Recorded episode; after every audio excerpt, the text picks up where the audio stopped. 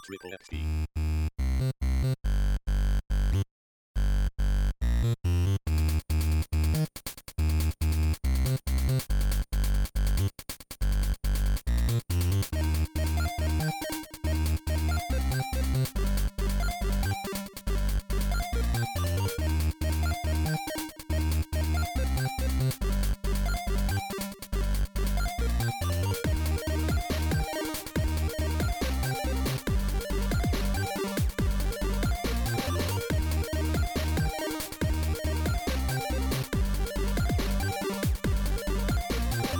Triple XP. Hello and I mean- welcome to Triple XP podcast. Um, we are gaming news and more, basically, and uh, you can find us on YouTube, Spotify, and all the other good places. And uh, today we've got uh, Shane with us. Hello. Hello, and we have uh, Ryan, our blog writer. So who the fuck Hi. are you, Ryan? Hi guys, uh, I'm the one that's got the the very very pressured role of being the first guest, but also the one that brings your opinions to life on on the on the paper and tweets and uh, and in the blog. So no pressure. You know, you have to actually read the blog because I'm here now. So I do exist. He is real, True. We didn't make him up. It's not just one of us ghostwriting. just by the uh, the uh, pen name of Ryan. I mean, no, no one would pick that name up like on their own anyway. I don't think. just So Ryan. One of, uh, one of Mike's many catfish names. Yeah. Seeing as, It's just- as he's the uh, just great Ryan. catfish Barbara. Just Ryan, nothing else. Just- No just second one name. The like good sh- thing for all like you Cher, podcast listeners, I, I can confirm that Shane is Shane. I have met Shane, but I cannot confirm that Mike is not a catfish. He may also be catfishing me. And with maybe his dulcet tones. So, yes. Yeah, so Ryan is um, a part of the Triple XP team, as he said, and uh, he's someone that I've known for 20 plus years now. Um, Yeah. And we've played many a game together. Um, and he shares a very, uh, some very interesting and different views, um, as well as some very similar views to me on gaming. And we ve- often have arguments, so he's going to be a great guest today. You pride yourself on that fact, and you tell a lot of people that we disagree almost daily, mainly indeed. about video games. it's almost like a badge of honor at this point. I, I mean, me arguing and forcing my opinion on people is pretty much my daily job. So It's also not a difficult badge to earn. no, it's not. No, no, no, it's not. Um, but anyway, Ryan, is there anything else you wanna you wanna say before we move on? Um, thank you for having me. Um, obviously, listened to it last week. Uh, really good. Really enjoyed it. Um, and really excited to see where it goes. So, yeah, I'm glad to be a part of it. Wonderful. Right. Well then, let's uh, let's move into what we've been playing, shall we, Mike? Yeah, let's do it. So, um, so, do you want to kick it off, Mike? uh, I was, this week? I'll tell you what, we'll let our, Let our guest kick it off. our guest kick it off. Yeah. Come on, Ryan. What, what you got for us this week?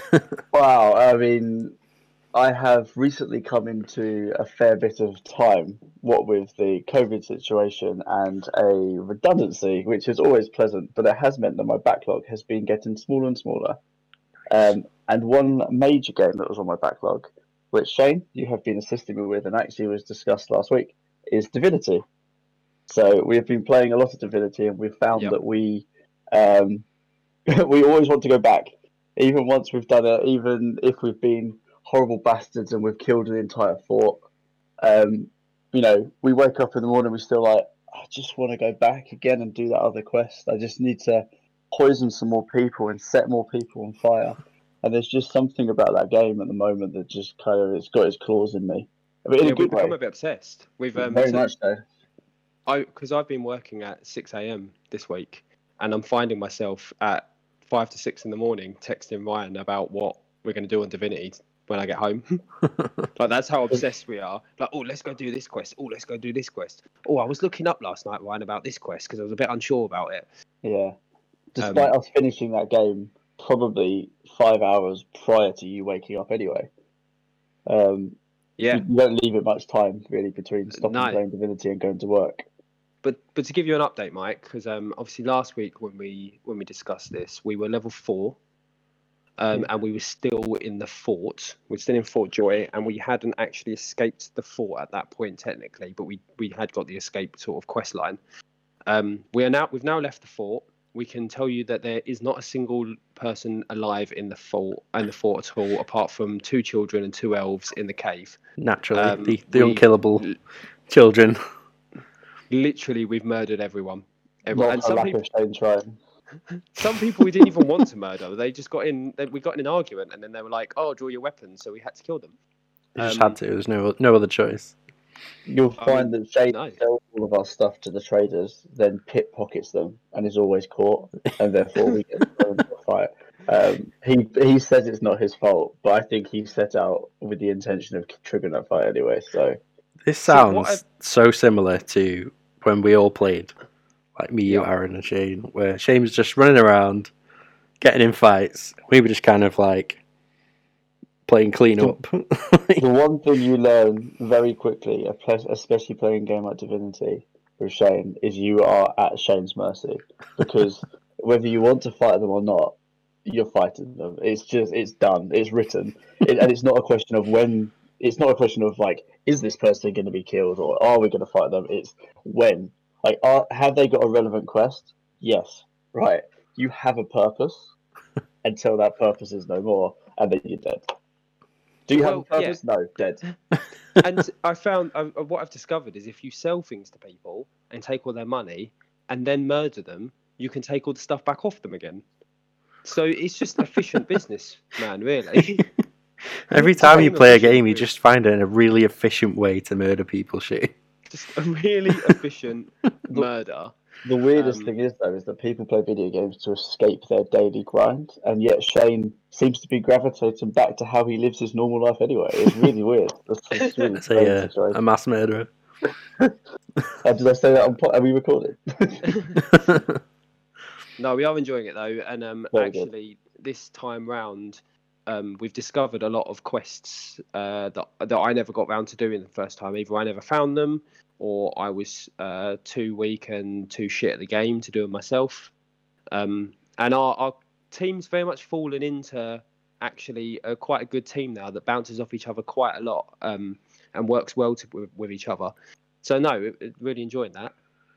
yeah, it's It- it's just it one of those up a lot of games. Oh, sorry, Ryan, go on. I was gonna say it takes up a lot of time. Yeah, it's, but it's it's yeah, just off the back of that, it's it's one of those games that you can just pour hours into, and the more you put into it, the kind of more you get out as well. Mm. There's a sickening feeling when Shane turns around and says, "You realise this island is only like ten percent of the game," and I'm sitting there when I save it, I'm like, "We've played this for short on 17 hours." Seventeen hours of Fort Joy. Yeah, but it's like a sixty to ninety hour game, isn't it? I'm hoping, I'm Yeah. hoping that I get a job. The way that Shane plays, because yeah, there's a 60 to 90 hour if you're going through and sparing everyone. It's not accounting for killing every single NPC in the game. yeah, so double that. Double it, at least. Yeah. Look, right, the combat is really good in it. I just like fighting things. Why? You'll find you'll find that things just end up on fire, and that is it. I might tweet the picture out later on. Classic Um, Shane. Shane decided to, yeah, he decided to sort of, he, he thought he was sitting pretty down, uh, down on the floor, and um, he just cast a spell, and I don't know if it missed or what, but the entire floor was on fire. There was no way that you could go. Um, and uh, to be honest, every, every battle since has just been that. It's been either the floor is poison, then the floor is fire, the floor is fire, then the floor is fog, uh, then the floor is fi- Poison like, fog. poison fog, and then the floor is back to fire again. It's Poison just a fire cycle. It, honestly, it's. Uh, I mean, the It's only one I can think of. It's a shit show. Yeah, I agree. It's an absolute, absolute mess. So um, yeah, that, that's yeah. So Shane, what have, uh, what have you been? You've been playing Divinity as well, but what else have you been up to? Yeah. Well, that's the only game I've actually had a chance to play this week between between work and putting in 16 hours of Divinity. Uh, I haven't had much to, much time to play anything else. But what I have really got into, and it's slightly off from the, the gaming tangent, is Cobra Kai. I Oh. am obsessed. I'm so glad you mentioned this. absolutely obsessed. I know Ryan hasn't seen it, and this will be spoiler free. Yeah, yeah Um, no spoilers. But it, I, I, I like the I like the Karate Kid film. I think it's a great film. It's not. I don't think it's it's not one of my favorite films. It's not one I go back to and watch a lot. It's a good film. it, but it's not amazing in my opinion. It's not like a brilliant film. It, it wasn't one of Um, my favourite films. And then I watched Cobra Kai, and then I went back and watched it, and I was like weirdly emotional watching it. it was really weird. But, I was um, about to ask that question. Have you both watched it since watching Cobra Kai? Then, like I've you not finished Cobra Kai yet, Okay. so I might go back and watch it after I finish Cobra Kai. Um, so- but it it it does a lot of because and Mike because you uh, having rewatched the film recently, um, it has that whole essence of the history repeating itself, it- yeah, it does. um, yeah, yeah. and it but a, a lot of the stuff it does, I think it does better than what the film did, like the way that it tackles certain subjects. Yeah, Um, it's it's definitely has a more modern take on everything.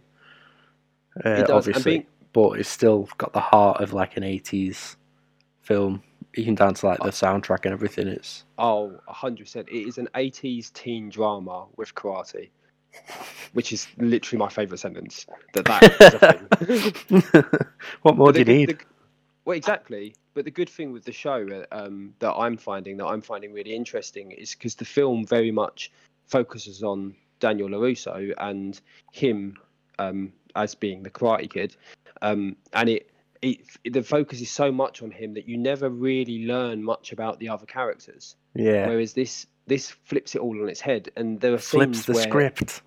it, li- and it literally does do that. There, are scenes where they talk about things that happened in the film, but they're talking about it from the perspective of the other characters, and then you start to think, well, actually, Daniel Larusso wasn't as nicey pie as he's like portrayed in the Yeah, film. yeah, Uh, and it yeah, it just really makes you sort of think about the different perspectives of the of, of bullies and those involved in these like high school battles. Um, yeah. I do think it's absolutely ridiculous though that they live in a town where you win a single under 18s karate championship and all of a sudden you are like king of the fucking world. like Is that every girl works? wants to date you. That's- Everyone wants to be you because you can do karate. That's just how it works in America. I'm sure. It's just- that- that- that's it. Yeah, just go I to don't- America, learn karate, and you can be um famous basically. I did karate when I was a kid, and I never got that kind of satisfaction. Although to be fair, I was uh, I was shit at it. So it's, um, Yeah, no, You gotta be the best, good man. it. yeah.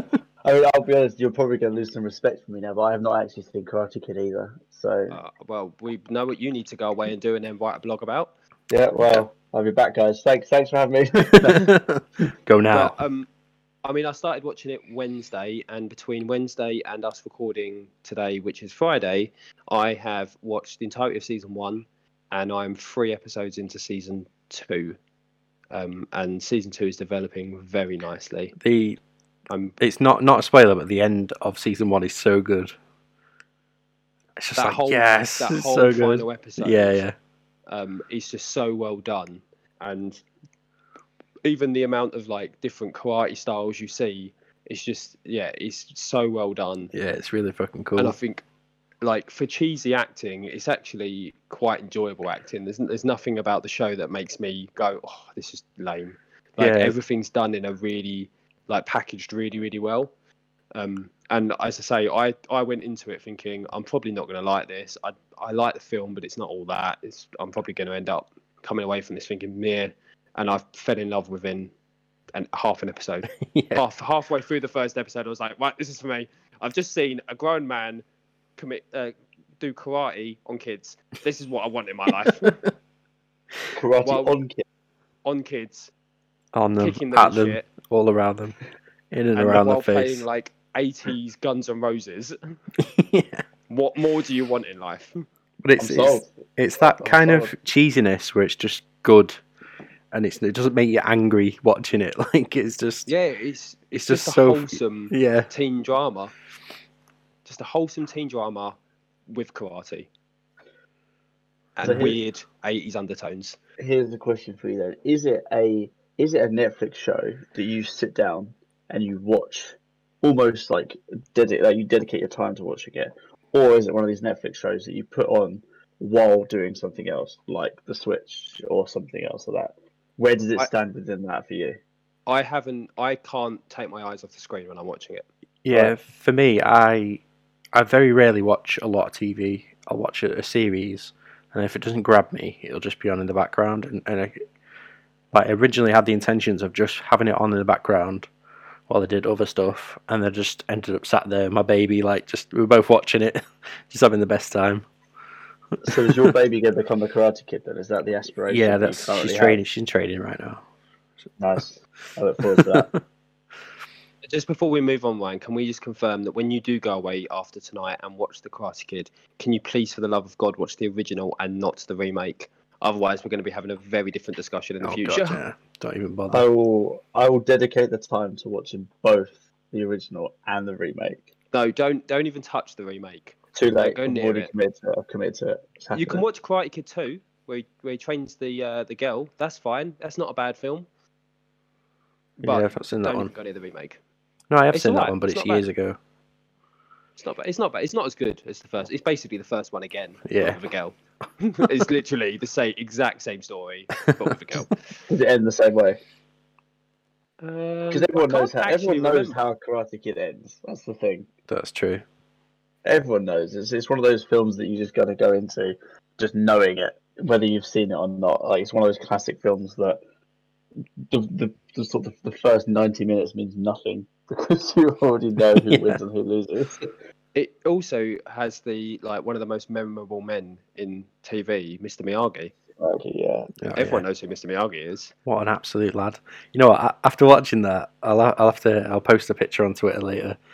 Um, my screensaver on my Mac is Mr. Miyagi's like approval nod. Amazing. That's how much I loved Cobra Kai. It's just like it's, I need this man So approving of my good. every action on uh, on when I use my I- Mac. I can't decide which karate style I like more. The defensive Miyagi Do or the strike first, no mercy of Yeah. Cobra Kai. I don't know. I think I think it's all about being a badass. Uh, yeah, so do I. I think it's all about being Cobra Kai. But Yeah, anyway, um, I think Kai. we should probably move on from Cobra Kai because obviously we, we could be sitting here talking about that all night long. Yeah, to be Um, The, fair. one- the, the, the one final thing I'd like to do there is an aspiration for this podcast. You've got to get Mr. Miyagi on here. I mean, it's going to be a stretch. I mean, it's going to be a real stretch. yeah, considering he, he passed away like years, like Yeah. five years ago or something. We can we can work with it. Trust me. mean, If I you don't- don't I think don't think any of us- and stuff, we can do it. ooh, Leave that with don't me. know- don't know how I feel that- about that. Leave that with me. Don't know let your dreams be dreams. Taking a dead legend onto our podcast. We'll. So uh, yeah, we're going to be adding a fourth segment, guys. It's called Dead Legend. Just bust out a Ouija board and we'll go. It could work. It could work. Trial and error, baby. So, Mike, what have you been playing anyway? Um, this week I've gone I've gone full Greek mythology, and I'm uh, I'm replaying God of War, which I know is Norse, the new the latest one anyway. But um, I've just been so excited about Ragnarok that I was just like I need to go back in. I need to re- redo it. I need to get the platinum on it as well. So yeah, I've I'm just looking been forward to I've just started- as well, to be honest. yeah, um, I just started a new game, not New Game Plus. Um, just started again. Um, I'm just having a really nice time. I even like Atreus. I think he's a he's a pretty good character, although he's really annoying and like a little brat. But I can relate to that because I'm a dad, so I'm used to a little brat. Yeah, he's, betr- he's, he's betrayed very well in that game. yeah, very well. he's so good. Did you not like him first playthrough then? Um, I mean, he, he just he's just a bit of a dick, isn't he? Let me get like Yeah, mid game. Is he a dick or is he just a child? I mean, he's a dick. He's Okay. a dick he is. yeah, he's just Yeah, he- like he's just he's just full of attitude, and he's like In fairness, He lacks discipline, doesn't he? That's the problem, and it's that the superiority complex he kind of has. yeah, but in fairness, you know when you're young and it's like, oh, my dad can beat your dad. If your dad is fucking Kratos, yeah, no one's probably messing gonna with have a bit of an attitude problem. no one's messing with Atreus in the schoolyard, are they? Let's face Yeah, it. exactly. Exactly. He gets pushed over. Well, my dad is literally the god of war and he's going to come fuck you up. Like, soz, mate. with your shit karate. My god has killed pantheons of gods. What's your dad done? Heaps of gods. Heaps of gods. But, How are you um, um how are you finding going back to it? Are you- it are you having the same enjoyment as the first time you played through, or are you tackling it in a different fashion to the first time you played it? No, you, you know what? I think, um, like, because I obviously know the story and stuff, so I'm just kind of like absorbing the world a bit more now, and I'm not trying to like, because when I when I get into a game, I'm like, I'll either go from want to play absolutely everything, like with The Last of Us Two. I really wanted to explore like every tiny little bit and thinking I'll, I'll get the platinum the first way, you know, the first playthrough. But um, with God of War, I was just like, I could explore, but I just need I need that story. I need to keep going, and I really pushed through towards like mid game to the end. I really pushed through it. Um, so this time round, I'm really exploring and uh, just trying to find every little nook and cranny and absorbing all of the story and lore. It's, Because- it's, it's interesting you say that because you know it is such like an immersive world, and they build such a great they built such a great game from it, like beginning to end, that they give you all this extra stuff, and we're almost conditioned now to feel guilty that we aren't doing it. Yeah, and you get yeah. to that point where you it, and I was the same as you. You know, I I spent the start of God of War doing everything, like you know, going exploring, just searching everywhere, just trying to find it. And then actually, I felt that I was losing momentum in the story itself, and therefore, in my first playthrough, I just like pummeled it through towards the end because I wanted that that urgency and that that kind of that story narrative to carry me through. Because if you have that urgency and then suddenly you kind of go, actually, I've got to go all the way back to do this, this, and this. You just you lose the story that it does so well to build. yeah. So it's, it's quite interesting actually that I wasn't the only one to sort of have that problem. I think some of the best best moments in that game are um, when you're in the boat and um, the head guy, I can't remember his name. Mimir, is it? Yeah, yeah, that's it. Um, where you're, you know, he's telling you a story and lore about like all of the Norse mythology, and I think those are like such cool moments. I remember when I first started playing it, I'd just sit in the boat and wait. I'd like I'd reach my destination because if you get off, he stops the story, doesn't he? So Mm. I'd just sit and wait and like listen to the story, and I just want more of that and more of the lore.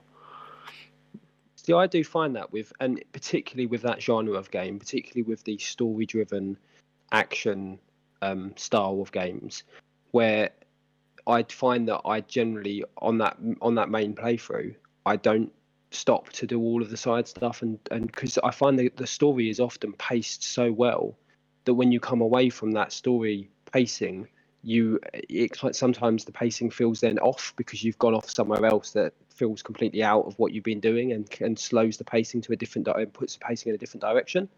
Um, and those sort of games are ones I always find that I uh, included Last of Us. To be fair, they're ones I always find that I kind of just have to plow through at the pace the game wants me to to do the story at because otherwise I find it becomes a bit sort of almost discombobulated as to the pacing of what's going on because I'm too busy fanning about in this random cupboard looking for a book or a comic book or some shit that they put there to make me find later for when I come and do my second playthrough. Um, that I find it quite hard to to not just like today to tie away from the story on my first playthrough on most of those type of games. Yeah, no, I, I totally agree with that. To be fair, Yeah, um, me too.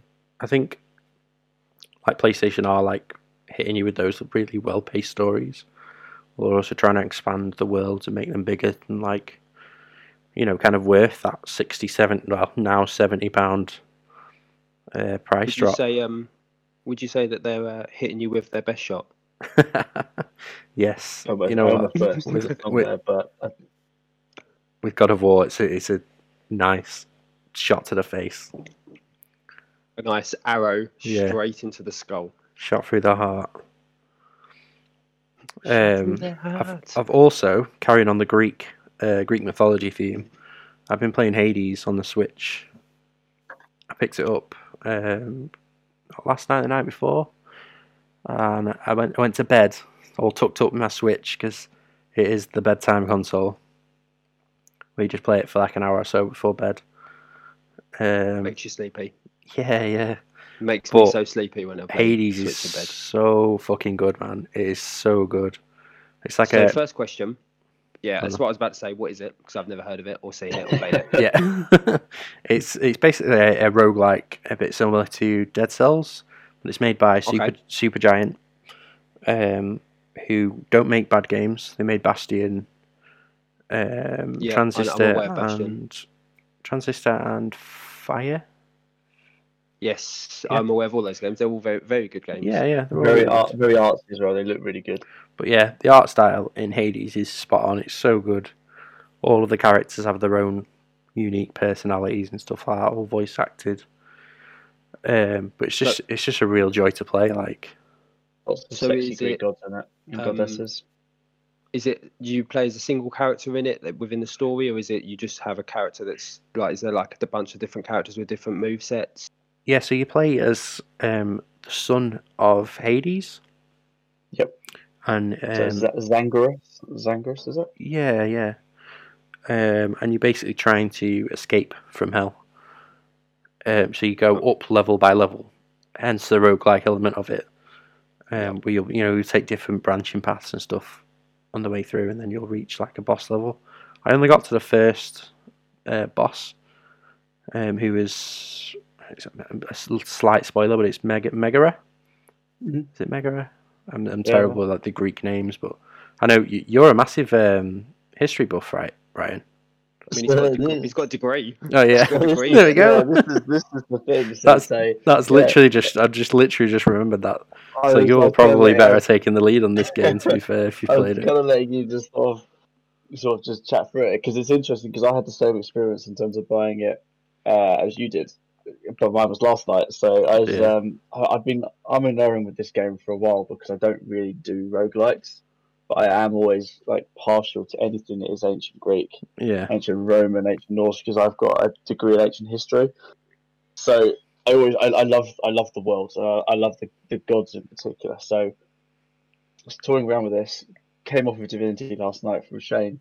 I was like, sod it. I'm just I'm just gonna take the plunge. And especially seeing as Nintendo Store said that this is on offer for three more hours. I was like, well, well, I know, it'd be it'd be rude not to, wouldn't it? um, yeah, so I, I and I've, I've not got to the boss yet, so thank you for spoiling for me. um, but no, yeah, Megara, she's um one of the many wives, concubines, whatever of uh, of Zeus. Um, quite an important person actually in Greek mythology.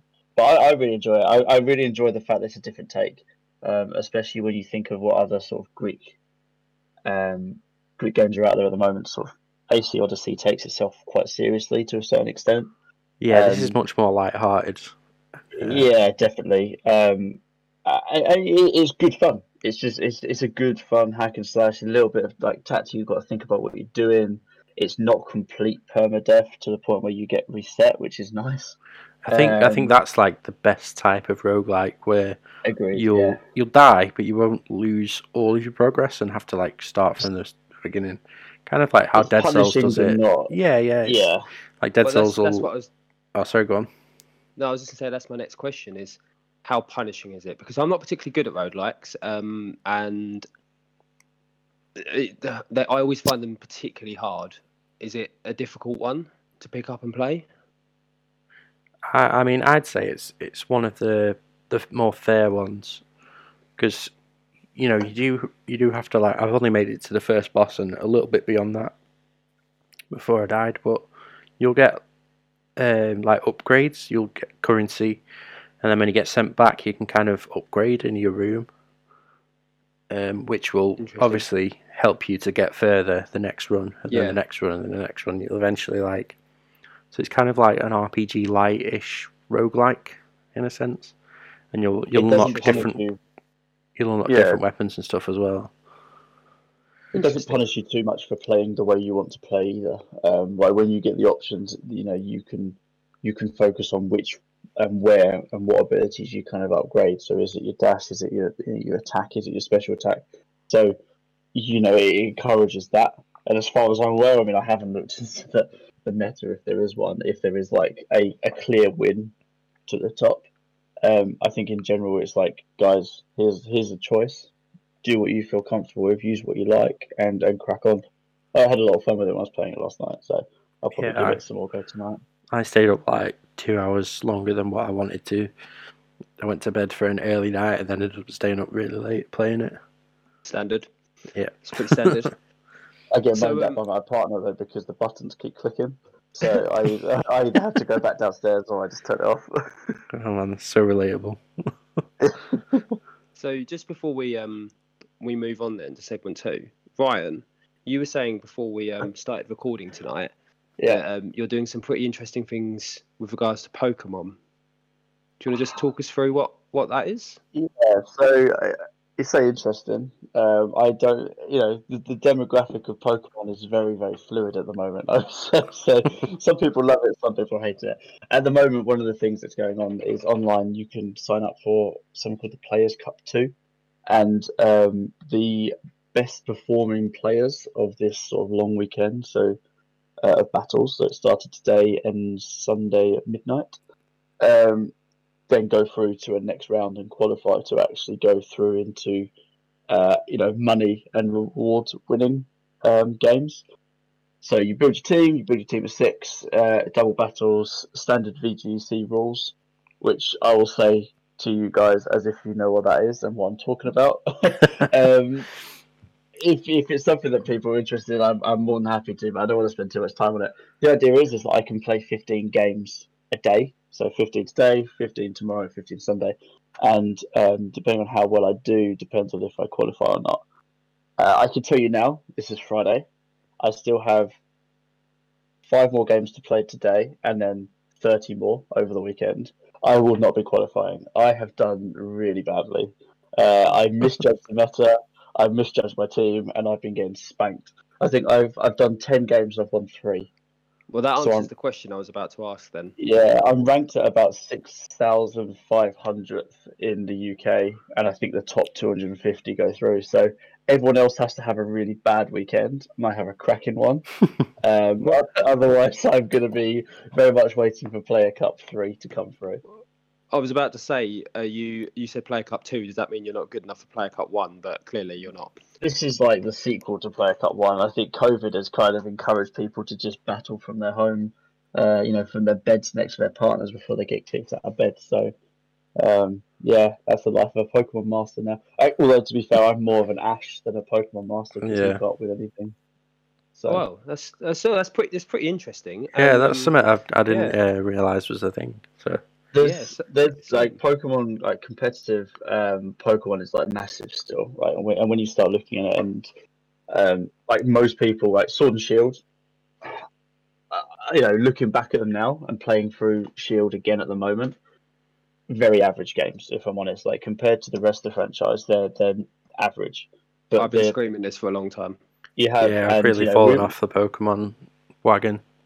I mean, anyone anyone that's sort of spoken to me knows I am I am a huge Pokemon evangelist.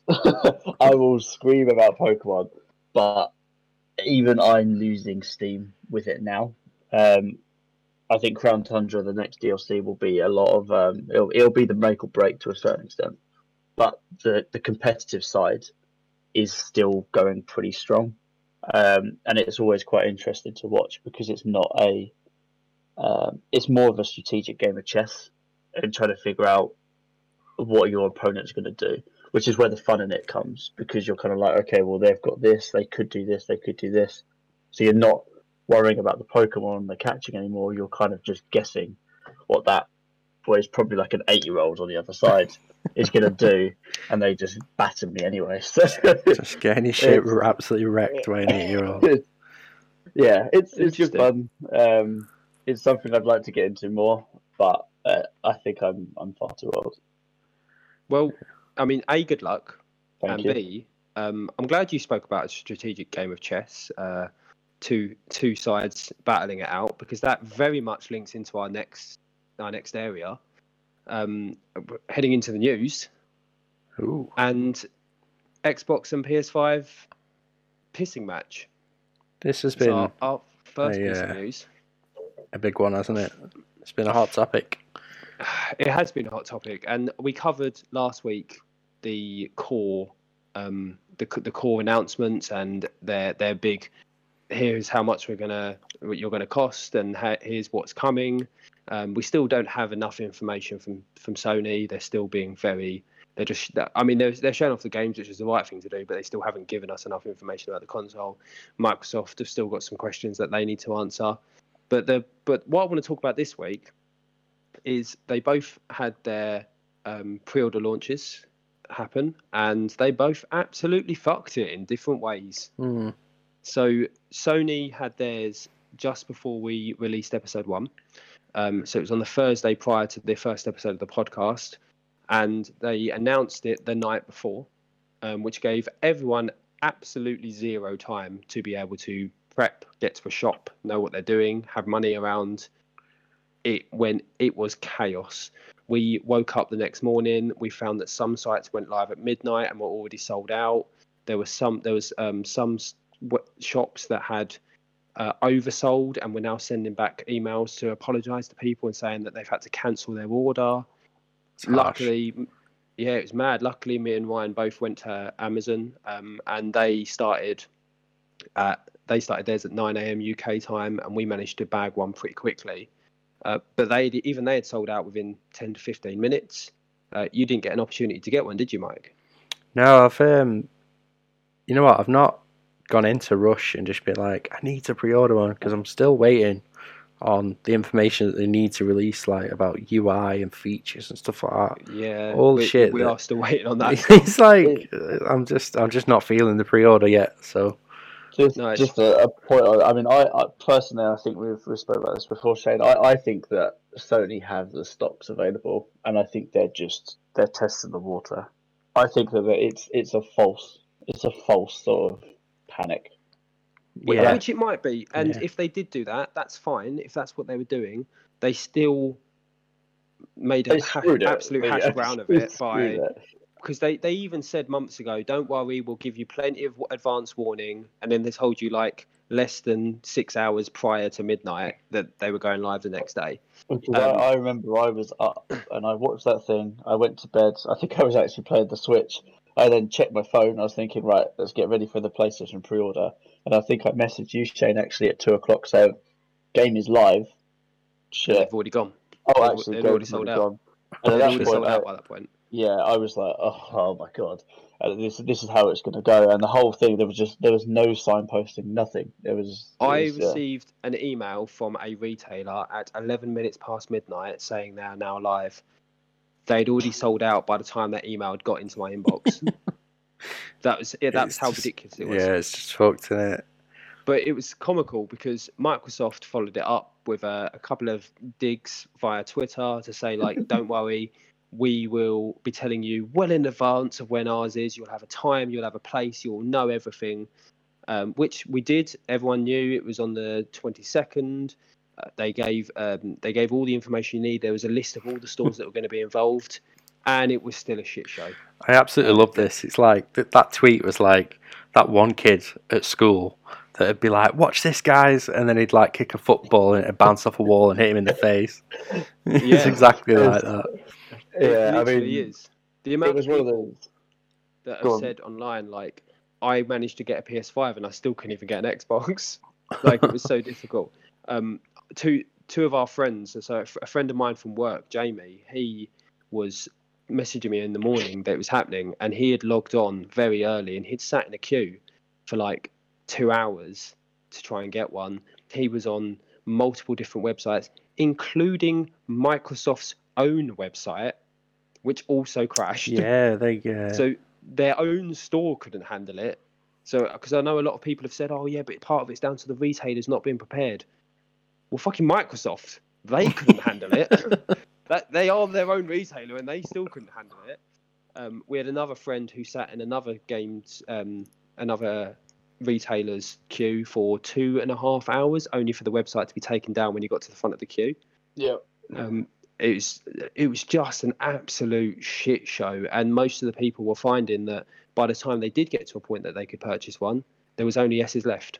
Yeah. All the X's had gone, and it was like either they had held back on the amount of stock they had on the X, and there wasn't as much stock, um, and they had balanced the stocks wrong for the X and the S, or they just completely underestimated how much the X was going to sell over the S. Um, but, but it was yeah, it was chaos that morning. So, like you say, it was comical in that they they gave Sony the big one, only to uh, fuck up themselves in a completely Yeah. different way. I'd re- I'd really like to see the uh, you know, like the first day pre-order sales, like Mm. statistics, because I think Xbox, and I think this is like a neat little segue into our next segment. um, Indeed. Yeah, Xbox the day before dropped an absolute bombshell. The day before pre-orders went live, which It was Was a bombshell as well. Yeah, doozy. they bought um, ZeniMax Studios for seven point five billion, which is an insane amount. It's pocket change. What are you talking about? I mean, when you look at Disney, they bought Star Wars for like three point five million Four, less wasn't than that, Yeah. or something like that. Yeah. and if you look at when they purchased Minecraft, which was already a fully established massive game, that cost them 2.3 billion. I think Yeah, it was. yeah. It was 2 point something. I know that. Um, we should probably just explain, like, um, if you don't know who ZeniMax are, they are like the parent company to Bethesda, um, id Software, which are like, you know, company legend, you know, like game developing legends. Um, and then there's, there's Arcane Studios who do like Dishonored. And there's a few other studios in there as well. That Um, Um, hold on, I can tell you who they are. I think one's So- like Tango, which I don't know what they've done in the past. They're kind of a big deal. Are they? Z- ZeniMax. ZeniMax in general, ZeniMax, yeah. ZeniMax are huge, yeah. Yeah, ZeniMax are a they they are a big deal, and no, not many people hear the name ZeniMax itself because then it's not thrown about that much. It's Um, the studios that get the sort of the, the attention, the kind of the, the kudos, as it were. The ZeniMax are the ones that are the umbrella. Yeah. all these people and have just It- sold their. It's one of those. It's one of those names that you see at the start of a game. Yeah, Uh, yeah, if you know So- like one of your favorite games, Yeah. like Skyrim and stuff. So Alpha, Alpha Dog Games, Arcane Studios, Bethesda Softworks, which includes Bethesda Game Studios in three different locations, uh, id Software, which we know is um, responsible for some of the for the um, Doom Doom titles recently, um, And, uh, Machine Rage. Games as well. and Rage, yes, uh, Machine Games, Roundhouse Studios, Tango Gameworks, and then they also have their own ZeniMax Online Studios. So quite a few studios there, um, and they that uh, Machine Games being the ones that made the uh, Wolfenstein games. Yeah, yeah. Uh, But I think. Tango Gameworks is one I don't particularly know. Oh, Evil Within was Tango Gameworks. Oh right, okay, yeah. I, I wasn't sure who they, who they were, but um, Evil Within, it's a pretty good title.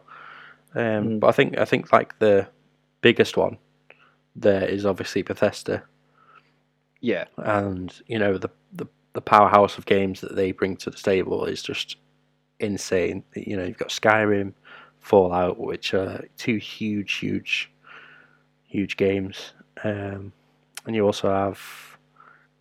Um, help me out. um, well, you've got the likes of Doom and Wolfenstein as well. Yeah, yeah, which are, they're- you know, so they're under that the Bethesda big umbrella, aren't they? but But Yeah, they're like- under yeah they're, you got so you got Fallout under the Elder, Fallout Elder Scrolls, um, and the upcoming Starfield are the, the Yeah. big the big boys of their of Bethesda itself right now. Yeah. Um, they've they've had previous titles in the past, but there's nothing that's particularly massive for them as Bethesda studio themselves right now, apart from those three titles. Because everything else that falls under the Bethesda umbrella is part of the ZeniMax umbrella through id Software and machine games. But they're the they're the biggest ones. Elder Scrolls being one of the the biggest games of the last 20 years um, through the various titles that it's had. Fallout again being humongous within the RPG world and changing a lot um, around how the those sort of sci-fi RPGs have come to to play on consoles.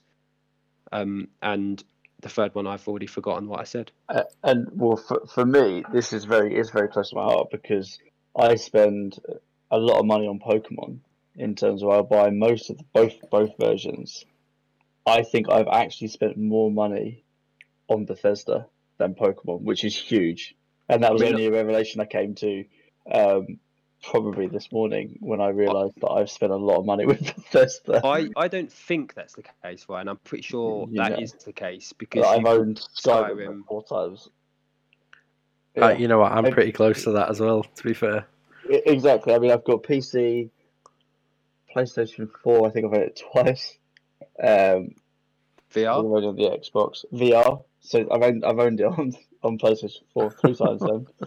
Um, Switch. yeah. No, no, no. I've, I've, I've very much resisted the Switch. It comes For on sale for and I see it, and it's like, oh, should I? Now. No. I feel like. I'd play it through again if it was on the. Uh... Mind you, Skyrim is just one of these games that I'll just play year in year Oh, out. Like I'll play it love every it. year. I absolutely love it, and and for me, I, I remember, you know, it probably testament to how I how well I did at university. I remember that game coming through my door in my third year of university, and I spent a, more time than any student should on Skyrim. Already phoning for an Um, extension when it dropped through the door. exactly. Um, I loved it. Absolutely, absolutely love it. So the, the whole Bethesda sort of um, sort of merger and buyout is, is a big it's a big thing for me. Yeah, but just get, getting my- sidetracked by Skyrim because I could talk about that all day. Yeah, Um, so looking at those big titles, then what what what do we think that means for the future of Bethesda and uh, other ZeniMax Studios titles on a multi-platform now that they're technically under the Microsoft um, umbrella, and also um, what do you think that means for the future of the, those brands in themselves? But yeah, it's it's like are Bethesda exclusive now? Because technically they're a first party studio for for Microsoft, and that's like yeah, that's I think I think that is the big question, isn't it, in terms of the, the sort of the clarification. Um, I think that the news that's come out is that Bethesda can still self-publish, I believe, or they have they have an element of autonomy. Yeah, Um, I think it's more the- around the the way that what because I read this and what Microsoft have basically come out and said is that they're not going to interfere in the way that they make their games. They Yeah. they believe that the way that Bethesda makes their games is with passion and it's, and they have the same ideologies that Microsoft have and they don't want to change that. So they're not going to come in with their big rubber stamps and change everything around. They're basically going to go, you keep doing what you're doing, but when it gets to that end stage, that's where we come in and just sort out the deals and Yeah, make sure make sure that the game's going to where we want it to go. But with regards to the development side of it, we're not getting involved. It's Yeah, like I mean- essentially- uh, go on, Ryan. I was going to say, I mean, because I, I, I guess there's the short term and long term problem. So the short term problem is obviously the exclusivity deals you have with like Ghostwire and Deathloop, because effectively they are uh, they sort of they have exclusivity deals with Sony, but any money now that comes out of that will effectively, in a roundabout way, go into Microsoft's pocket. So I think that in that respect, Sony probably aren't going to support them. Those games will probably just be a massive focus for Microsoft eventually if they come, which they I imagine they will, and Sony will probably just let them die and let them ride. Yeah, Elder I mean, Scrolls Six, go on. uh, you're probably looking at like you know, I mean, I know those two were, were like ex- exclusives as such, but um, Yeah. you're gonna already timed, aren't they? Yeah, They're time already Yeah, yeah. Yeah, so you're looking at those those been on Game Pass as soon as they come out for you know six months, twelve months later for Xbox. Yeah. Um, but it's it's like, um, are, are Sony now gonna have to like compete with exclusives? So they're gonna like be forced to buy other studios, and Well, arg- um, arguably, that's what's that's what's caused this in the first place. Is that Sony's put out such good exclusives that it's forced Microsoft to have to compete with them. yeah, but it's You- that's you could argue it down that down that route. exactly, but that's like leading to this this console war mentality of like exclusives. It is. So like, it's like, I mean, I can't see Microsoft spending seven point five billion and not having exclusive titles to their to their consoles or you know their platform. See, I I, just can't my see it. feel is that I, I, I fully agree. I think that my Microsoft's current track record of what they've done with their current studios, because obviously the Bethesda stuff doesn't sort of finalize until um, the second half of 2021, which, um, in honesty, given the way 2020 is going, couldn't come quick enough. Um, but yeah, that so you've still got say a year until the Bethesda stuff gets properly tied up. Um, I think that you're probably not going to see the exclusives going straight away on everything. I, my gut feel is they're going to use the likes of Wolfenstein and maybe Doom as a tester to potentially move them onto um, Xbox only. Uh, and then Elder, I think Elder Scrolls Six. Yeah, I think it'll be the other way. You reckon? You, See, I you think your big Starfield and. Elder Scroll will be I reckon But they. I don't think they can. I, I don't think they can shift. if you want to think if you want to sell units though if you want to sell consoles you want to sell your ecosystem you put your big guns in. So Mm. you leave your you leave your wolfensteins and your dooms to be multi-platform and you say right well if you want to play elder scrolls 6 if you want to get our big gun then you've got to come to game pass whether that be via pc or you come and fork out for one of our consoles. It gets you in the ecosystem and doom and wolfenstein isn't going to pull people into the ecosystem. People aren't going to go out and buy Game Pass or a console to play Doom or Wolfenstein. They will do it for Elder Scrolls Six. the worrying thing. I mean, and you know, Shane, that I am a. I'm probably undeservingly optimistic of the games industry still. Yes, you are. Um, I, I, We've discussed I, this many times. I, I I want to believe that Elder Scrolls Six and Starfield will remain cross-platform. However, um, and to plug the blog that I've just posted today or on Friday, um, I remember Bethesda and Xbox have had a, a very very good relationship for the last sort of decade or so. Um, I played Morrowind, which was only on Xbox, and that was where I first met Elder Scrolls. Um, I loved it, and then that, that was what made me buy Oblivion, which again was a timed exclusive on 360. So I think that there is a part of me where I've got my sort of biased opinion, which I'm like, please, please be on my primary console. Yeah, But you're right, and the concept of it going onto the uh, onto the Xbox only only served to cement me buying a s an S at least, even if it isn't going to be the case. They- So they've done a very good job in that fact. They've sold me. I'll buy. I will pay 250 quid for an S just to play Elder Scrolls Six. 'cause A I'm a view, I, sucker for that. a view I did hear recently, um, and again I was discussing this with that fellow at work, is that what is the is long term the Game Pass format financially viable long term with regards to profit margins? I if can't see you're- it. if you're spending like huge amounts of money on with companies like Bethesda spending huge amounts of money to create this incredible massive huge game that takes 5 or 6 years to develop to then stick it on Game Pass and have nobody pay full whack for it because they're all going to be getting it for free under Game Pass. But S- you- which makes me think the other the other thing that may happen and I f- I'm starting to feel like this actually could be more likely is that it's going to be a one year timed exclusive because then they can pull people into the Game Pass and pull people into the Xbox ecosystem because people will still go oh it's oh it's exclusive.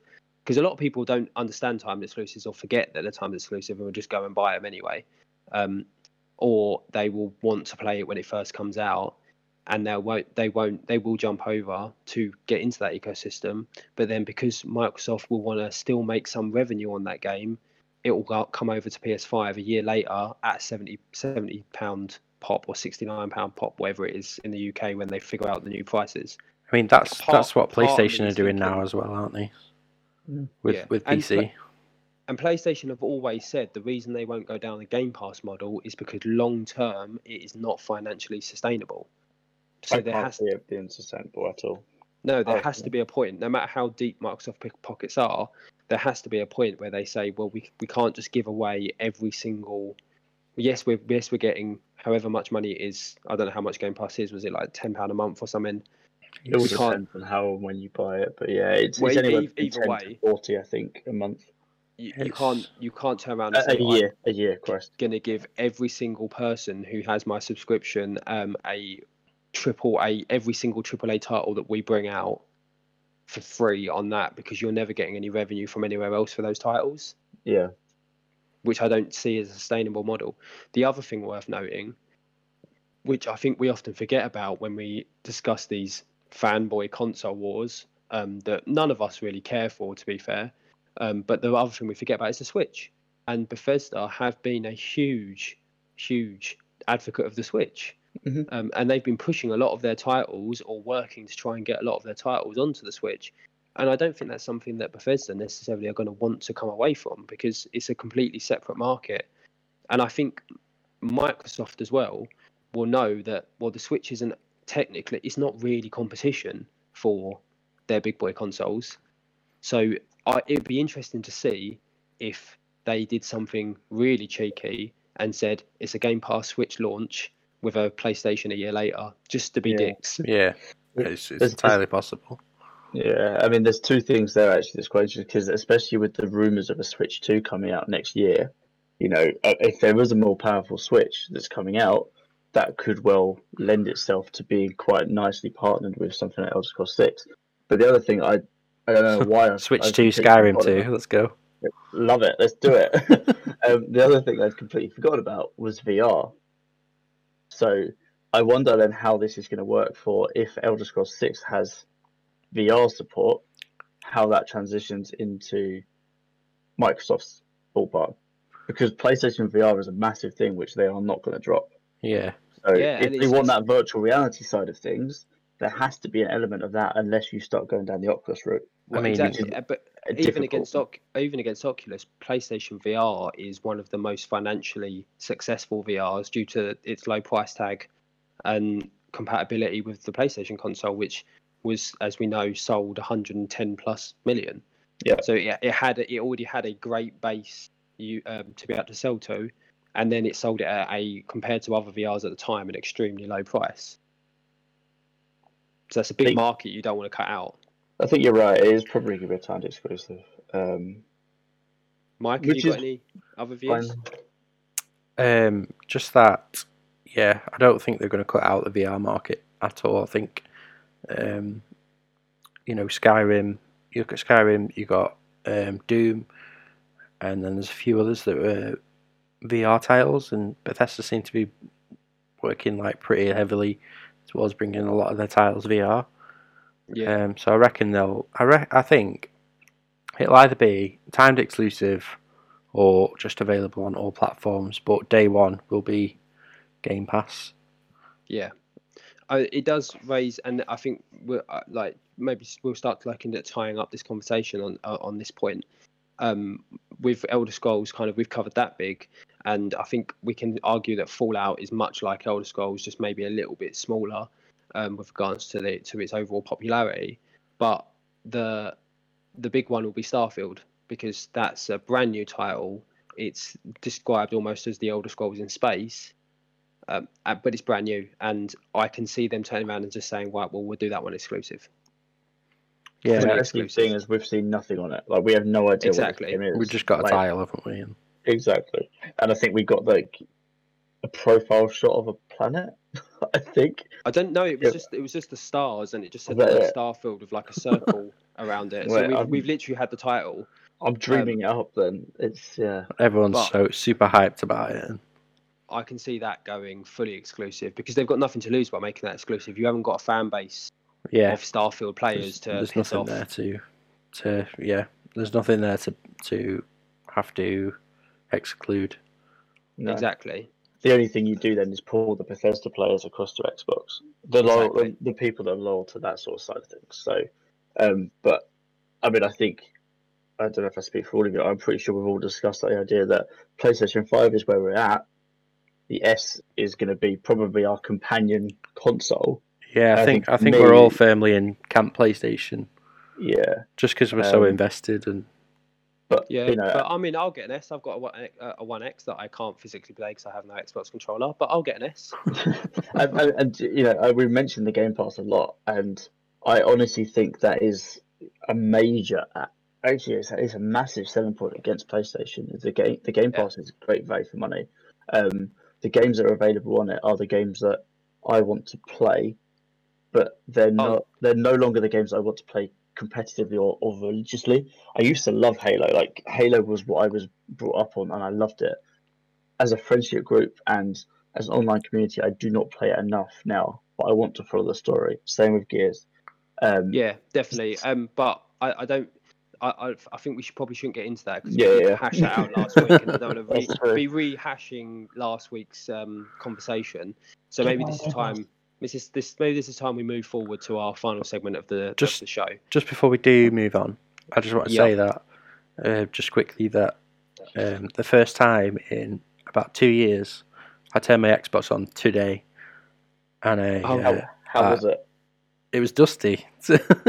but um, really? but but you know, I think this kind of Bethesda news is like um, a key point. It's a key changing point in um, the whole exclusive battle that Sony Microsoft go, got going on, and um, yeah, I think me turning on my Xbox and being like, hmm, you know, what's this Game Pass about? And you know, I, I bought like the one pound trial, and I'm I'm downloading Yeah. some games, but um, and I played like I played a bit of Carrion, which is a, a pretty good indie title. Um, Yeah. but just just we'll, we'll just we'll just move on. But I just want to bring that up that you know It's, we heard that I heard that beep today yeah. for the first time in two years, and I'm like, yeah, And, and I can hear that beep in my head. Yeah, I, I'm, yeah, yeah. Looking, I'm looking at my Xbox One now as we speak, and I can I can hear it turning on. yeah. Um, But and I think, that was in light of yeah. that, that news from Yeah. the Bethesda thing. I'm like, You're- I'm already leaning into that that uh,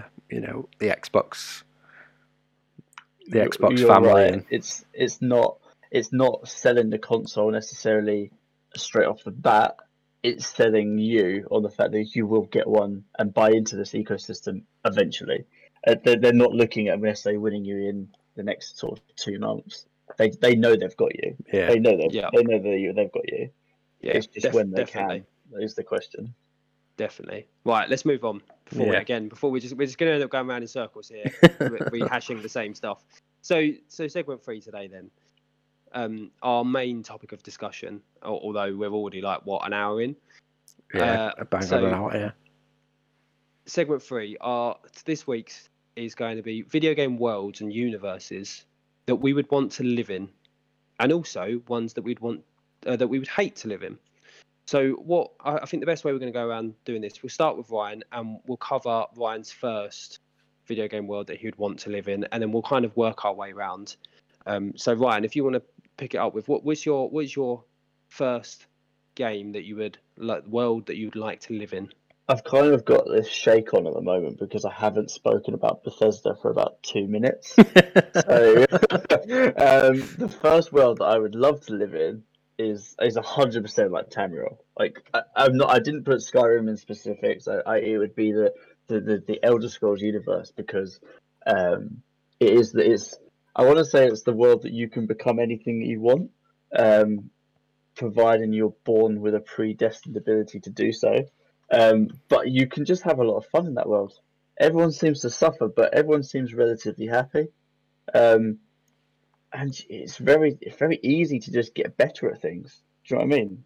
You just hit a couple of things, uh, and then you can level up, and you can carry more rolls of cheese, uh, or you Yeah, can you know you can stumble across a random corpse in a field and get a really cool helmet.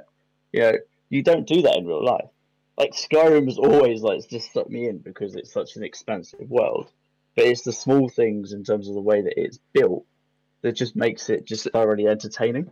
So interestingly, Skyrim's actually one of the worlds that I would hate to live in. Yes. So, It's actually well, down as one of my worlds. So uh, Skyrim's my only involvement in. I, I've tub, I've dabbled very, very, very loosely in Oblivion, um, and I absolutely hated it. Um, Skyrim was my first real involvement in the Elder Scrolls series, and I got quite far, and then it crashed a million times, and I refused to play it anymore. But it's also brown and grey and dirty, and just the, all the colour of mud everywhere. that's because it's I- that's because it's the I- north. I need I need a different oh. color palette. I need to be able to see other colors. And this is why we don't go to visit Mike.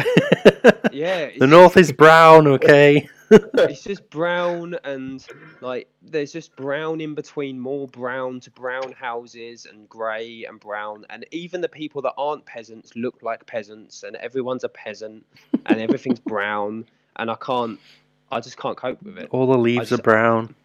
But the magic, the magic, and the and the sort of just everything But that's going There's, on. there's stuff magic you- in lots of games and they're not brown. You can you can have magic and be other colours. I need I need Mike to step in on this one because Mike wants to live in Skyrim, don't you, Mike? Please Uh, say you do. Fucking love Skyrim. it's the best.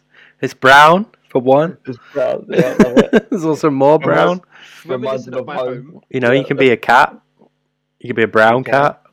You can be a bad Um, but yeah, it's like seriously, I I re- revisit Skyrim on like a yearly basis.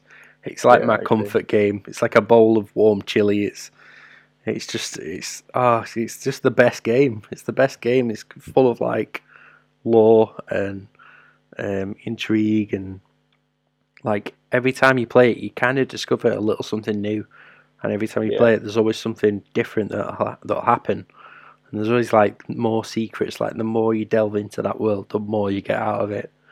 More brown secrets. More, so many brown secrets, mate. So many brown and grey secrets. I think we've got the title for the podcast right there, Brown Secrets. Yeah, brown secrets. Just, oh, what's this secret over here? Oh, look, it's another brown cave. Yeah, but sometimes though you go and it, it's a real it's a real relief when you go into Sometimes. that cave and it's not brown. You yeah, and it's grey. That's a real that's a You real. go in there and you're like, oh my god, it's grey with a single orange flame in the middle. I, I think I think the problem we have is that obviously me and Mike want to be in this immersive, almost wholesome, wholesome Earth, I wouldn't. Say, I wouldn't say Skyrim's wholesome. Whereas Shane would rather be in an anime world, I think, with bright colours and crayons. Shane Not just wants necessarily. anime titties, doesn't he? Um, I mean, colours.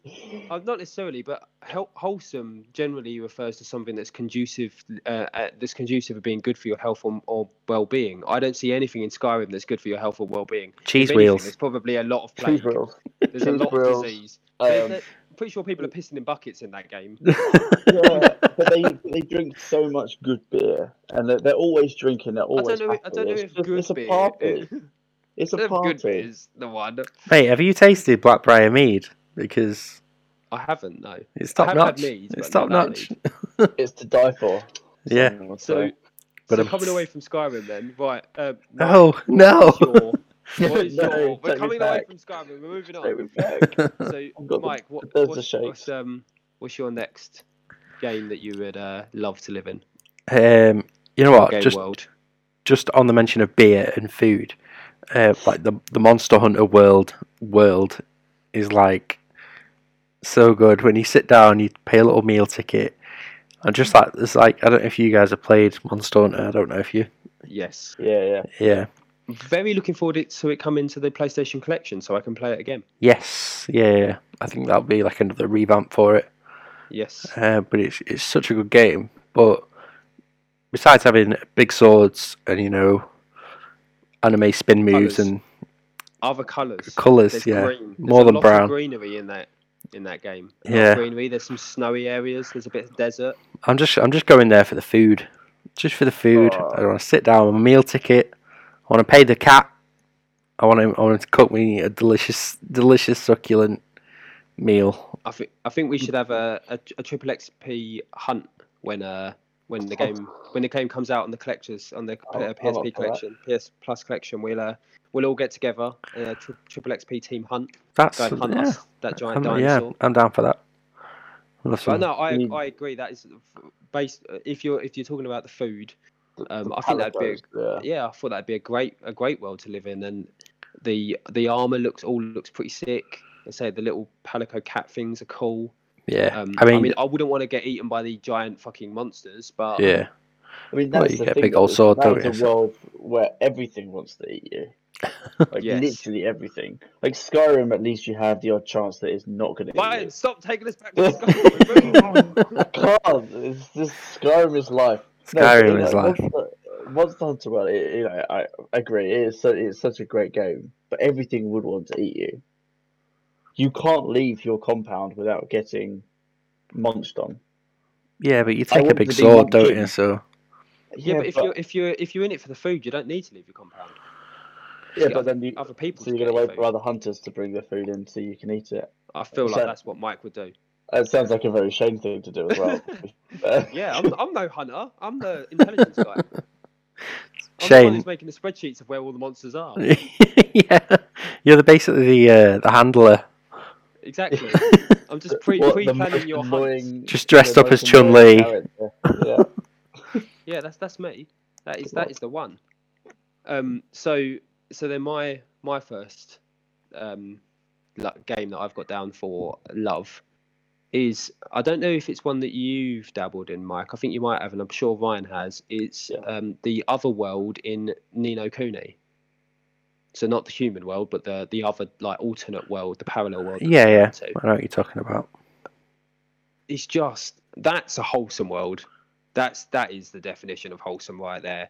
Everything is so super cute and pleasant. It's extremely colourful. If anything, it's probably a bit too colourful, but it's everything's colourful. Every all, all the characters are so well well designed in that world. Um, the the different areas are so different. There's so they're so fast. They're so vast between the the deserts and the the Greenland and the snow. Like it is it's like completely different ecosystems when you're crossing them over crossing over between them and even even the monsters that try and attack you are somewhat cute like there's nothing about that world that i didn't absolutely fall in love with when i was playing that through that game But and I, every time i went to a town i just wanted to meet everyone in them I only I only played that for a few hours, not long. Um, but Did you you play say the first or the second the first one. Okay, yeah, Um, the you, one. you say it's like a, a wholesome world, but that is like from the start. That is a dark story. oh it's a dark game yeah, yeah, no, Yeah. the storyline is dark as balls. Um, but the world itself is very colourful, very friendly, and every character you meet is very friendly towards you. I mean, obviously there's the bad characters, there's the evil ones, but on the whole, everyone's just looking out for each other and just being nice to each other. And it's just if if I had to live in that, and not just going in. Like if I go in as the protagonist, okay, fine. But if I was if I was just an NPC living in that world, I imagine it'd be quite a pleasant place to live. It's Oh, yeah. Narnia. It's just Yeah, Narnia. it's like cheery music and shit. But more Japanese, Yeah, Japanese, Japanese Narnia. Narnia. Yeah, there we go. Yeah.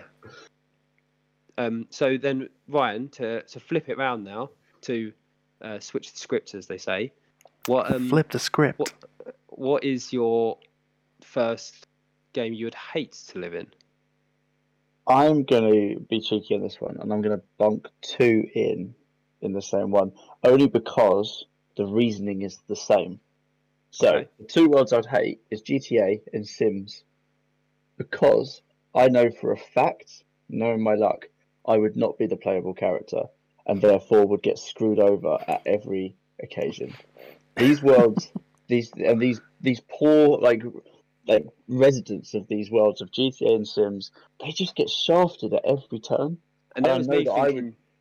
That was me thinking you were going to say it's because you can't drive and you often piss yourself. I I can live with that. That's the thing is I can live with that if that is, if, if that is my choice. What I don't want is for that to be forced upon me. I don't want to not be able to drive because someone has just you know I'm there in my sort of my knockoff Ford Mondeo or whatever it is that I'm driving in GTA and I get ramroded off the side by some 13 year old kid in a tank. Likewise, I don't want to be trapped in a, a swimming pool with no stairs out and have no say in it. You know, if I want to be in that swimming pool without a side, I, I want that to be my choice. Surely, So you know, yeah, surely real life Sims is basically just Saw. Just Yeah. putting that out there. like locking people in Yeah. a room and just letting them slowly go mad is So you've answered- just Saw. you've answered the question. Then, so why would you want to live in that world? If It's- you weren't the playable character, why would you want to do that to yourself? It's real life Saw, but everyone sounds like they have a, they're having a stroke.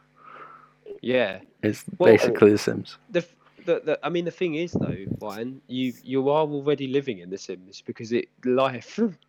how do you not know we're not? How do you not know we aren't just The Sims for some greater being? Well, in that case, this is a cry for help because I mean, um, I mean, I think that The Sims is just. I, I, I like to think that there is, I haven't got a glowing diamond above my head, which is always like flitting between orange and yellow. Um, maybe you just can't see it. Maybe, maybe it is. Constant, constant red. if, if so, then I hope that podcast is a way to get to my um to get to my handler because they need to sort something out.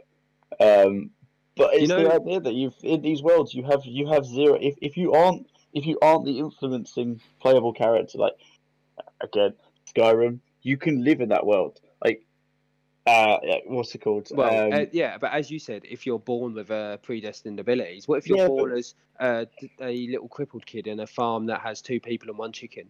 because you still get to just do that because someone's likely to ignore you. Whereas in GTA or Sims, you're probably going to be the sort of the quest step, aren't you? I mean, that's that's yeah, that's I see what you're saying. so it's like, well, okay, I, you know, you can't be, yeah, you can't live nicely in either of those worlds, in my opinion. Which is why I bunk, I put them two together because it would just be a nightmare. I mean, that's my opinion anyway. I'm assuming that a lot of people would love to live in GTA and Sims for the complete opposite reason because they would like the adventure, but I can't imagine anyone would love to live in The Sims because we basically are living in The Sims. There This isn't even a playable character in The Sims. To be honest, I hadn't even thought about that, and now you've kind of just broken me a little bit. Ryan's crying himself to sleep again tonight. I, I, I need a minute, guys. Think about it this way, Ryan. You know when you get that sense of deja vu? Oh, please don't. What don't- what if that is just where your game that like our human game is fucked up and they've just reloaded the they're save? reloading the save? Well, they should be reloading that save a lot earlier. Is what I'm going to say to that. because they've What, reloaded that save were at the born? wrong. Because they I fucked mean- up. Yeah, close to it at least. I mean, they- they've, they've, their, their scum saving is way off at this point. So What about you then, Mike? What's your what's your first hate game? Hate, uh, world? Ah, Fall Guys. It's, an, it's I, I mean it's an interesting one because the, uh, idea of living in a world where you're perpetually forced You are to forced. other giant beans. Yeah, you're a baked bean in a skin suit, you know, and you're forced to partake in this game show where you just, you know, perpetually beaten to death, like thrown off things and just endlessly like respawned onto like the same game. And um, the music's annoying. like, imagine if that just music was just constantly in your head, in your little bean brain. I just I just hate it there, man. I hate the game. It's, I'm glad it's dying. I'm glad Among Us killed it off. There, I said it. I've got it off my chest. I mean, I feel it- like you have unresolved issues here, Mike. oh, just I mean, I've won a crown. I've won a few crowns. All right, And that's I'll do fine. That's fine. I agree though. I get what you're saying. Like if you if you had to live your entire life as a perpetual being being loaded into the, a perpetual mission to just have to run from one end to the other without falling down into an endless pit until you reload it and Mm. do it all again. That does sound like torture. That sounds like hell. Like It's- literal hell. It's Yeah. just far too happy for me. But it's that it's that kind of level of happy where it's you, you know that everyone's crying inside. It's Yeah. not that happy where happy everyone's happy and genuine happy. It's clown happy. It's like yeah, it's like the Joker happy. exactly, Definitely. About to kill someone happy. exactly. Uh, I look forward to the Fall Guys Battle Royale that's going to come after when all these um these beans get sentience. No. Did you see? Did you see on Twitter the, the um, inside drawing of their the skeleton. official law of like? I mean, imagine being that. It's They're six foot, aren't they? They're taller Yeah, than me. sick. yeah. If you see the picture though, it's got like a it's got like a forwards long bent neck that like bends downwards. Yeah, It's creepy, it's, creepy as. it's pretty You're creepy. right. You're right. That would be a horrible world to live in. Imagine it's being horrific. that. providing you were a bean. If you were living in that world as an obstacle, for example, that's a different story. Just a spandex wearing baked bean, just forced to partake in Takeshi's Castle endlessly, forever. for someone's entertainment. Perpetual Takeshi's Castle Yeah. life. That's it. That's yeah, that's that's, that's pretty grim. Uh, Shane, what about you, man? What's what's your most hated world? I mean, Apart I wouldn't say this is my most hated. It's just a world I'd hate to live in, and this is where you're going to learn that I'm a very simple man. Um, and and also just uh, just because I know I'm going to get more hate for this, um, but I don't hate Mario, but I would not want to live in the Mario in the Mario Episode two, world. Mario sucks again. I was say, on that, I mean, when I listened to episode one, all I took from that episode was that you hate Mario. That's I all don't- I'm I don't I'm just hate gonna put Mario, that here now. So Let me explain why I don't want to live in the Mario world. I don't like plumbing. As simple as that. if you ever tried plumbing, it's fucking horrible. It's it's so frustrating, and their entire world is based around plumbing. haven't they? Haven't they phased him out as a, being a plumber? Like mm. he's no There's longer still like too a much scrap- plumbing. Yeah, there's and a lot of plumbing. and counterpoint is that if you are living in that world but you're not Mario, then your job isn't to plumb. It's Mario's job to plumb. Yeah, but that means there's always broken plumbing everywhere, and that would get on my tits. It would frustrate me waiting for Mario to come along and fix the plumbing all the time. Every time a big, a Have you big ever lived like, in a house that doesn't have working plumbing? It's a nightmare. like I just can't deal with the. I, I need somewhere that's well plumbed. Obviously, it's going to get on my nerves. so, so your your one basis of not living in Mario's world is because you want a decent plumbing system. Yeah, I think that's reasonable. How do you know he's not a good plumber? Like, where's your evidence? Um, Have he you got might like be a, a? good plum- I'm not saying he's not a good plumber. I'm just saying there's a lot of plumbing-based things in that world that they're dealing with. There's a lot of plumbing going on.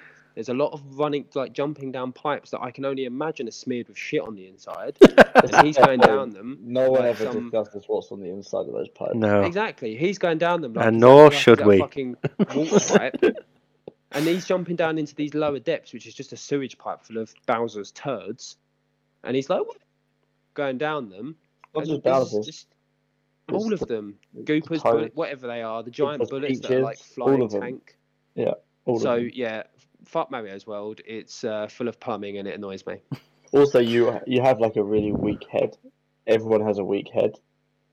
Yeah. Oh yeah, Anyone, if don't want a anyone weak jumps on your head, or like if anything drops on your head, dead. That's the other thing. I don't want. I don't want to have to be constantly looking up in case someone's going to jump out of a fucking off of a ledge above me and land on my head. You know, it'd be you're a crush good. looking me up, into a though, little you fall down a hole. You know, you know, it'd be a good business strategy in the world of Mario. Hard hats. Hard hat He would be. salesman. Can you Hard hat salesman and better plumbing. Because if there was better plumbing, Mario wouldn't have a job. He wouldn't So- have to keep doing all this shit. Bowser wouldn't be able to come and steal Peach because there'd be no plumbing for him to disappear down. Obviously, this is serious talk now. If you were the sole proprietor of a business that provided hard hats and decent plumbing in Mario's world, would that make it a love world? Because you'd be super rich, probably No, more rich because than that's it sounds like a lot of work. Fair There's a lot. It's a lot of plumbing. Like So it n- sounds like I'd have my work cut out for me. And Nothing um, could redeem Mario's world. Far for too you. much plumbing there, mate. the only thing that redeems the the entirety of Mario's world is I would like to go on vacation to Luigi's Mansion. I can deal with that. There's no plumbing there. I'm not a fan of hoovering, but if it's hoovering ghosts, I can deal. Okay, if you're talking like wider, then you've got the free access to space, which you don't currently have in this world. I mean, there's fuck all up there. Why would I want to go up there? Well, you don't know that. There's also no plumbing in space. There's no plumbing any anywhere in space. What about if I feel- want to have a bath? I feel like plumbing is quite a sore point for you. Yeah, I feel like there's some deep-seated issues here. I just honestly give me Is your- electrics any day. It's Which plumbing, plumber hurt you? Um, is your plumbing okay at your house at the moment, Shane?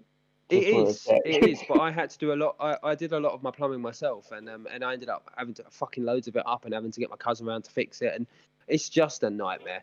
So let's move on from Mario and his shitty plumbing land. plumbing world. Yeah. Um, so Ryan, your your second love world. I mean, it has to be Pokemon, right? It has to be the Pokemon. I'm surprised that wasn't your okay. first. To be fair, Well, the first was because I was getting the Bethesda, uh, Bethesda shades, so I just needed to get Skyrim and say it one more time, and I've just I've just bought myself an extra five minutes there. Um, Skyrim.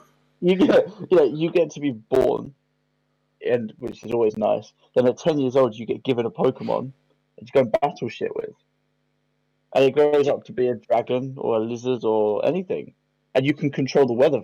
Like you know that is a pretty impressive ability to have in When your it, pocket. when I was ten years old, I used to throw my cat at people. Does that count Exactly. as Pokemon? Who doesn't want to throw their animals at other people? I I do have a genuine question because due to the fact that um, in Pokemon, both the games and the series, nobody ages. What happens when you? How old do you do you get where you stop being a trainer? Like, what is the legal age of no longer being a trainer? I can actually tell you a little bit of lore on that. So I can't tell you about gym leaders because that's pretty much whenever you probably die, I guess. But You're You like know, ninety years old. Oh, Pikachu! Yeah. like you know, you're on the wrong end, the receiving end of like a bad flamethrower or something like that that just sets you alight that You, throw, final you time. throw Pikachu and he cuts out your pacemaker. Exactly. It's just you know those are the sort of things you kind of just want to watch. But it's it's no different to sticking your finger in and like like a plug socket. Um, like in um, um, but in Alola, to be a trial captain, they leave. They stop being a trial captains around their twenties. and then I think they retire and die. Uh, But I'm not sure. Don't quote me on that second part.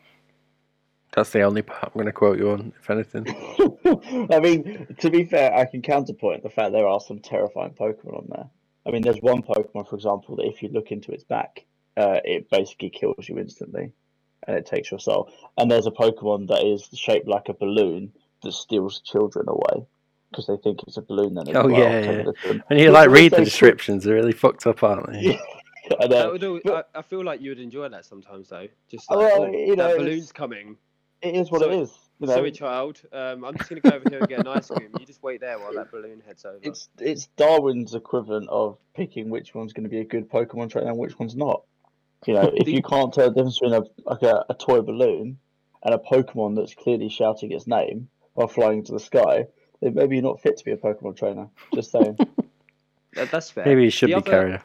Go on, Shane, The other point I'd like to make is no, you're fine. The other point I'd like to make is I don't understand how the economy works in Pokemon because it appears that every 11 year old child has like five grand on them, but there is no business anywhere for people to actually make money. I think It's very just got, confusing. the, the, the the message is you've just got to be the very best train, and then but- that won't be a problem. It won't be a problem to you. The economy doesn't matter. Won't, but the, matter. economy does matter because as long as you, but as long as you're the very best train if you're not the very best then you may as well not live in that world i plan to be the very best in Poké No, that's fine. But will you not have any regret when you take five grand from the 11 year old and then they have to go live on the streets because you've got they've got no money left? not at all they knew what they were getting into And still, where does that money come from? again they knew what they were getting into they, they chose this life Also, choose what the sort of economy? Get what has you a, like, fucking what- deserve. What was, what was Pokemon? It was it was red or blue, wasn't it? Where the bike was like ten grand. What sort of a was a million. economy has a has a push bike that's a million? A fucked up one. That's one. no no it's, it's one it's one that really cares One that about probably had people, twenty years of COVID lockdown is now trying one- to get it back through push it's bikes. one that it really encourages people to get out stretch their legs and walk because it's better for you to walk than it is to cycle I mean- therefore you you are fitter in the long run I that's don't why dis- I don't disagree with that, but it also doesn't make sense in their economy. no it Just doesn't just, just putting that But out there. again- Their economy doesn't make any sense. just to reiterate, if you're the best Shane, it doesn't matter. Uh, I mean, Shane, that, that is actually Shane, you've been pretty negative so far. Like, come on, give us, Come give on. us something you love. Give us, give us one that we can't Right. I'm I'm gonna go out on um I've got I've got two more, but I'm gonna go out I'm gonna pick this one next because uh, I think it's one that no one else none of you guys would have thought of and it's a little bit out in the out there. And it is the Metal World from Brutal Legend. Did you guys play Brutal Legend? yeah, What a I'm, I'm terrible fully with you here, man. All the What way a in. It's a fantastic world where It's a good game. based around. It's a great game. um, it, it got something like eight out of ten. yeah, yeah, it was well reviewed. Reviews, yeah, it was really well reviewed. I loved remember it. playing it; it was great. But yeah, an entire world based around metal bands where everything is just metal based and there's constant amazing music being played and you've got you can get a magic guitar that you can use to fight people Can what, I what is there not to love about this Is- game The only, Is the only downside Is this is, Black one? yeah, yeah. is this what Oh, no, then yes, this is a great game. What's And- the one I'm thinking of? That Maybe that was my only downside being that you have Jack Black's uh, Jack Black's like constant quips just in your ear. Is the only yeah, downside to that. if you if you lived there you wouldn't have that but I, I think that'd be a great world to live in It's- Oh, it's yeah. only if you I mean obviously if you're a fan of uh, rock and metal otherwise Well, you're not- you probably You're not hate it. hardcore unless you live hardcore. Ex- is what they say. But yeah, it was a great game. You got to do magic guitars and concert. It was like it, it was like a fun version of Mad Max. just it was just But- great. Would it not drive you insane though, having like very little downtime where your head isn't being like battered? Well, no, they still have With nights. You metal. still sl- you can still sleep. You still go No, to but- bed and stuff. There's still There- that. There's still that metal though. Yeah, but it's it's metal it's not- twenty four seven. That's what I mean. Like metal twenty four seven You is get the used sort to of it. thing that- I need I need Would it? some I need some funk and soul. I need some yeah. some blues every now and then. You you can introduce the funk and soul and blues. You can bring it in. But then, but then, the the world of brutal legend is no longer that world that you so coveted. So well, I would much rather have a world of metal than a world of brown. Uh, yeah. Don't you come at me with that Skyrim Brown. Uh, he's, he's brought Skyrim back into it once again. Now he's the one that wants to talk about Skyrim. No, we're not talking about Skyrim. We're moving. We're moving on. We're moving on. Mike, hit us with yours. Hit us with your love. Uh, what else have I got? Oh, you know what? I don't think I can I can end on this because um, The Last of Us. I fucking love that world. It's so brutal and like It's this Such world. an odd world to love. yeah, but it's so world fucking brutal and time, like. it's so brutal and fucking visceral and like it's just an honest world. Like that's just how shit will go down if if you know we all turn into fucking mushroom zombies after the bad plumbing in Mario World. Accurate, but but like, why would you want to live in that world though, where you're constantly having to watch your back? It's constant fear of death, and Well- it's violent as fuck. Well, like what, a- what appeals to you about living in it? Well, like a challenge, mate. All it takes is for you to breathe in that one spore and you become a mushroom, yeah, which is also similar to Mario, I imagine. I'd be How there like you can like. Scarface, like snorting it up. Is that is that why you want to live in it? You just want to be a mushroom? Yes, I just want to yes. live my life as a mushroom. Yeah, Why not? that's it. Why I think it'd be sound. mushroom? I think it'd be good mean, being a I'm- clicker. I, I, I'm- I'm going to have to disagree with you on that one. I don't think that'd be a great world to live in, but you know, I each to their mean- own. But you, I'm- you know what? showed on this one. I'm I'm I'm pretty sneaky. I think I could survive in that world. I think I'd be okay. I'm Okay, pretty so who- pretty heartless. I'm pretty quiet on my feet. Um, you know, I think I think I'd last alright. I think I'd last quite who, long. Who would you who would you ally with then? Would you be a firefly? Would you be a is it a seraph? Um, what are the other ones? Seraphite. I wouldn't be a Yeah, or- Seraphite at all. No. Who was Abby part of? What was that one? Oh, the how is it? What were they called? it's on the The- tip of my tongue. But I Yeah, I want to say like wild dogs, but that's not right at all. um, oh Would you shit! be part of the wild? Would you be part of the wild dogs? I mean, it sounds like a cheerleader band, so I'm all in. I am straight in. it's. I'll be honest. It's it's the one. I definitely hundred percent disagree with. On this list, it's probably the That's what I mean, it's like- of the world. it's so out there, but I have my I have my reasons. I have my reasons. I mean, Shane. I know why Shane doesn't want to because the plumbing is terrible in The Last of Us. The, the plumbing's I mean- fine in The Last of Us. You The just have to be in the right spot. I can deal with the plumbing in The Last of Us. It's just I can't deal with the constant fear of being killed. But you also I have that con- fear constant fear in it's Mario. like- to be fair. Like you can't even take a shit without being being without something bursting in and ripping your throat out and turning you into a mushroom. Imagine if you turned into a clicker that was you know one of the ones that gets stuck to the wall, but you're just stuck to the toilet with your pants down. Um, uh, That's Well, what I mean. I love a challenge, mate. I love a challenge. Wait, no. Fair enough. right, so we'll uh, we'll wrap it up with our, our last hates then. Um, Ryan, have you got another hate or Just wrap it up with hate. We'll just wrap it up with our, our world that we'd want, would hate to live in. I mean, I think it, it, it's more of an overarching. Anywhere that I would not be the playable character, and I would be privy at the whims of someone else, Fair. where they okay. where they can literally just steal my like Fable. Fable would be another example of that, where um, you know, there's a guy that comes swaggering over and then either tries to kill me, steal my stuff, or marry me. Uh, you know, I want to have a bit of a say in it. I don't want to, you know, be told that Just- they've said the right thing and therefore I've married them. That's that. That's fair enough. No, that's fair. I get that. My um, again, just pointing back to how simple, uh, simple-minded I can be sometimes. My uh, my other key one for hating to living in, the one that I wouldn't want to live in at all, is Wolfenstein. It's mostly just because I don't like Nazis. Um, I think most people don't like Nazis, and that world is only good to live in if you're a Nazi. Really? Well, I think I mean, go on. uh, I was just gonna say, headshotting a Nazi is the most satisfying thing you could ever do. It, it- So that- yeah, and Na- Nazis in video games are great because they are the world's like perfect enemy in video games. Like everybody loves killing Nazis in video games. It's it it makes a game instantly more gratifying when they're Nazis because they're ultimately hated by everyone. Historically, just hated. So like the, the the concept of something being a Nazi or even something being kind of um modelled after Nazis, like Killzone. They weren't Nazis, but they kind of were Nazis. Like space Yeah, Um, Nazis. space Nazis. Yeah. Yeah. Yeah, they were space Nazis.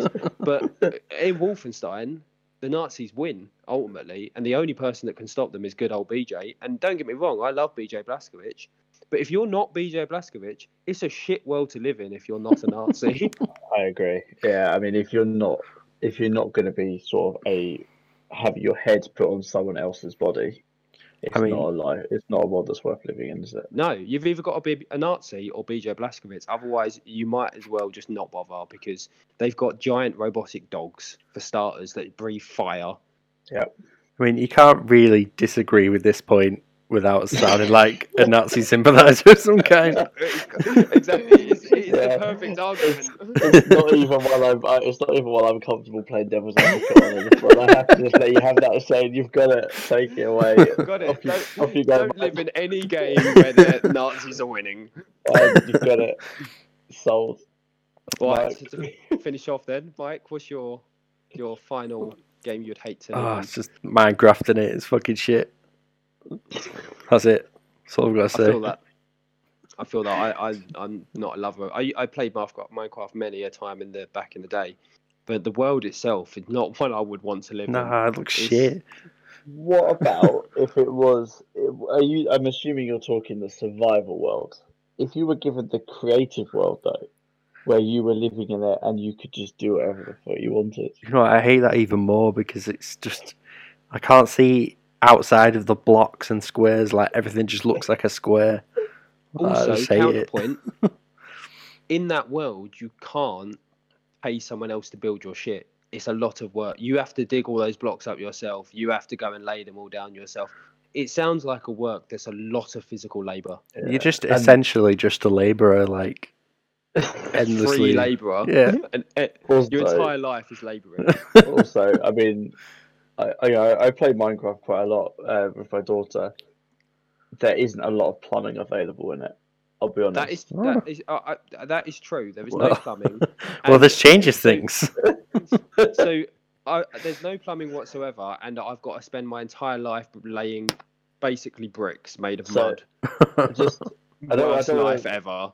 I don't want to speak for the uh, how this podcast is going to go forward, but I'm definitely expecting you guys to review games on the, going forward only based on their plumbing capabilities. I don't, wa- I don't want to hear about the graphics. I don't want to hear about the gameplay or the combat. What's the plumbing I plumbing want to hear about a plumbing, a plumbing review of games. Horizon Zero Dawn, really shit. Honestly, there's no plumbing anywhere to be seen. Could have been a great game if it had decent plumbing. Simple as that. Well, maybe this So- could just be a bit of a podcast triple XP law. Maybe the P stands for plumbing. So You never know. I mean, There you go. I'm calling it now. Cyberpunk. It'll have great plumbing. Do you, do you reckon? I don't think I'm it will. calling I I think it'll be like slum level plumbing. I think it's going to be five out of ten plumbing. That Yeah, five out of ten I at reckon least. solid plumbing. Solid plumbing. So, well, we'll see. Fast forward. There's a lot to of electronics. They don't want water everywhere. They've got to protect their electronics. You know, plumbing. The plumbing will be solid.